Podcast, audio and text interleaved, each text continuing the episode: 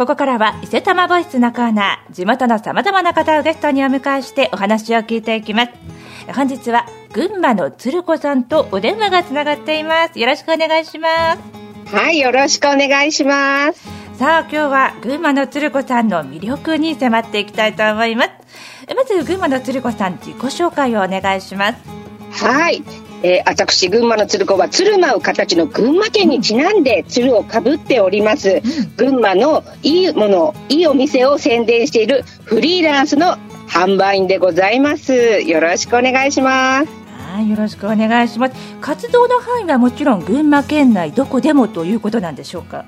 はい、そうですね。あとは、えっと、他県で物産展などをされる、するっていう時は、あはい、あの、まあ、群馬のものを持って、例えば過去ですと、池袋の東武さんに、群馬の物産展で行ったりとか、ああなるほど。もう群馬そのものを PR しに行くということもあるんですね。あの実際にはどのようなスタイルでお仕事をされてるんですか？あそうですね。大体ご依頼をいただきまして、うん、であの群馬のお店の経営者さんからご依頼い。ただきまして、まあ、こういうものを、うん、新発売するのにあたって、うん、宣伝と販売をしてほしいんだよっていうのをいただいて、うん、でまあ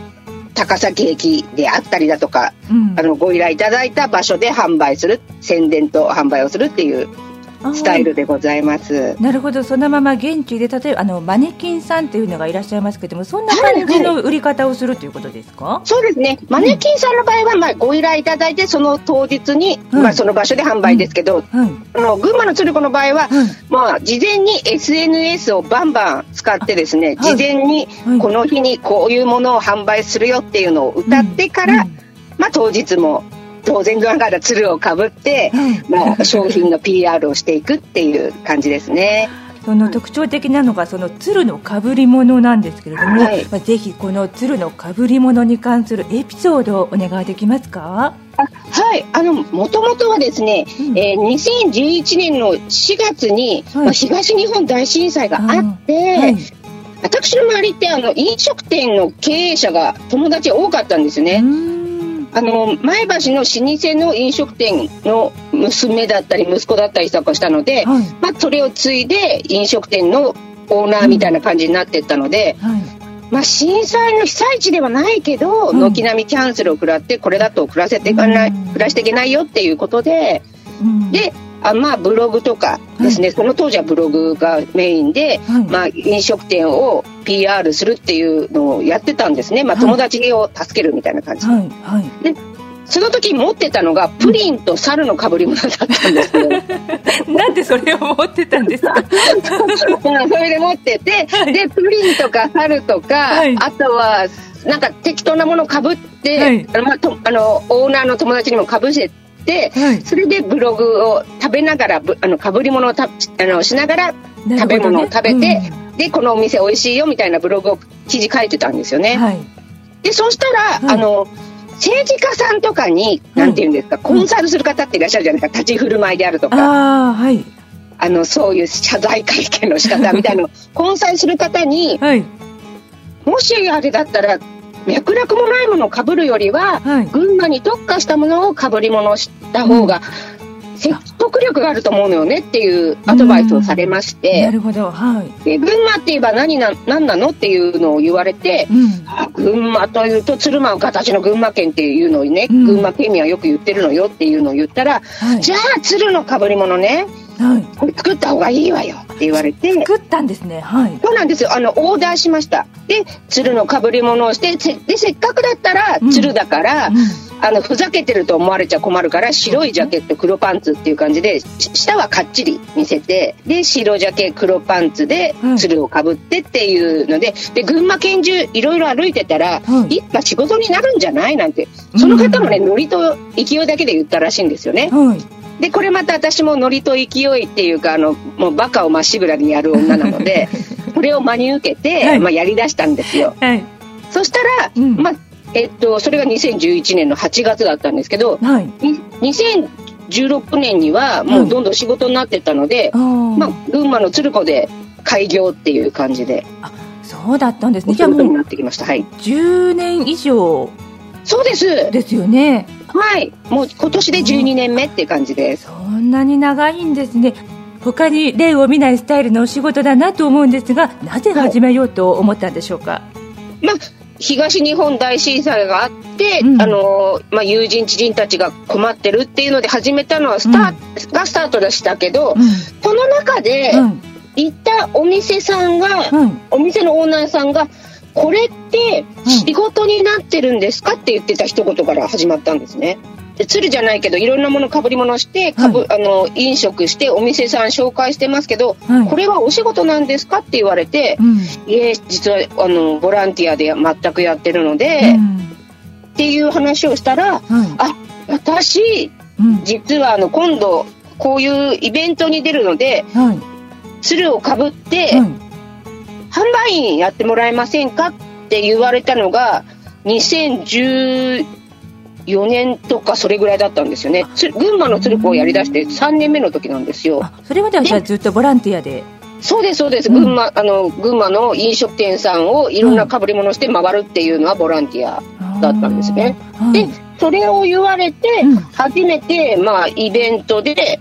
鶴をかぶって呼びよ、人を呼び寄せ、販売をしてって言ったら、いつもの3倍売れたって言われたんですよ。あ3倍もすごい、はい。で、うん、これ、うん、あの鶴子さん仕事にちゃんとした方がいいよって言われてそれから、仕事になってったって感じなんですね。そうだったんですね。鶴子さん、お一人で基本的にはお仕事をされてるんですか？そうです。もう本当にフリーランスで、本当に一人でいろんなことを。そうなんですね、はい、あの。もちろん見た目のインパクトも大切になさってると思うんですけれども、お仕事ってそれだけで続くものではないと思うんですよね。えー、うん、どんなことを大切にお仕事をされていますか？やっぱりだん。だん、うん、あの群馬の鶴子でこう活動していくと、はい、あの既得なファンの方とかもね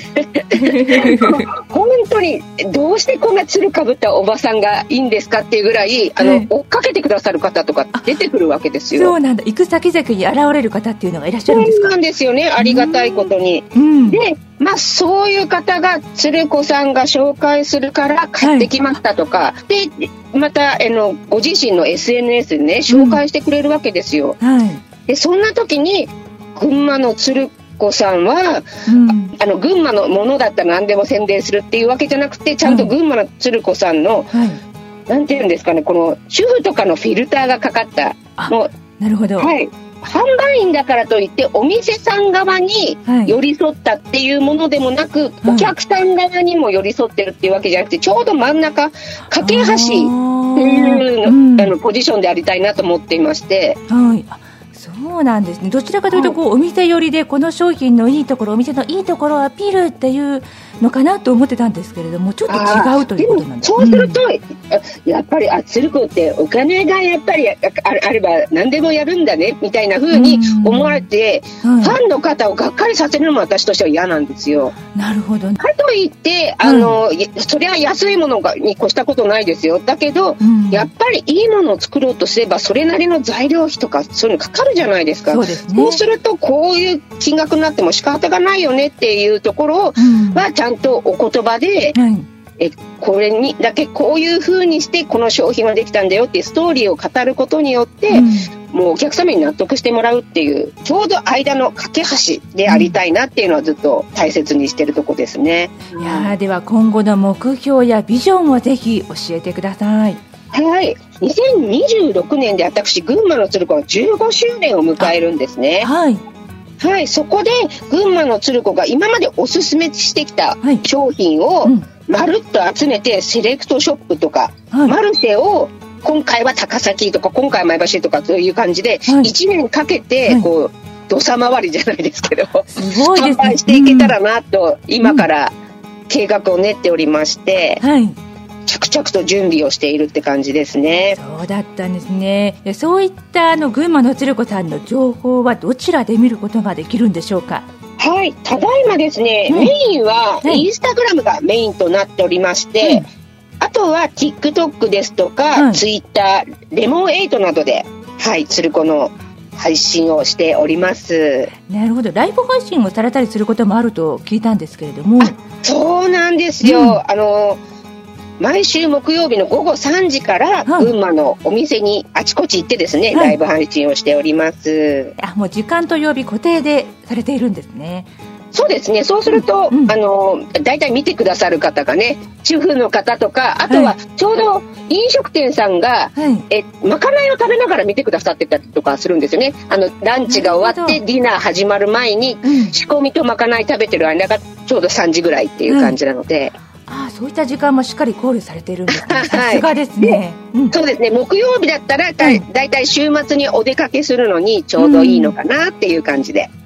うん。なるほど。さあここまでたくさんのお話を伺ってまいりました。最後になりますがラジオの前の皆さんにメッセージをお願いしますはい重ね重ねなんですけど毎週木曜午後3時から群馬のあちこちでね最新情報をお届けします群馬エコひいきライブっていうのをねやっております。午後3時はね仕事中で見れないよって方のためにアーカイブもございますのでぜひ群馬の鶴子のインスタグラムチェックしてみてください。はい、えー、本日は群馬の鶴子さんにお話を伺いました。どうもありがとうございました。ありがとうございました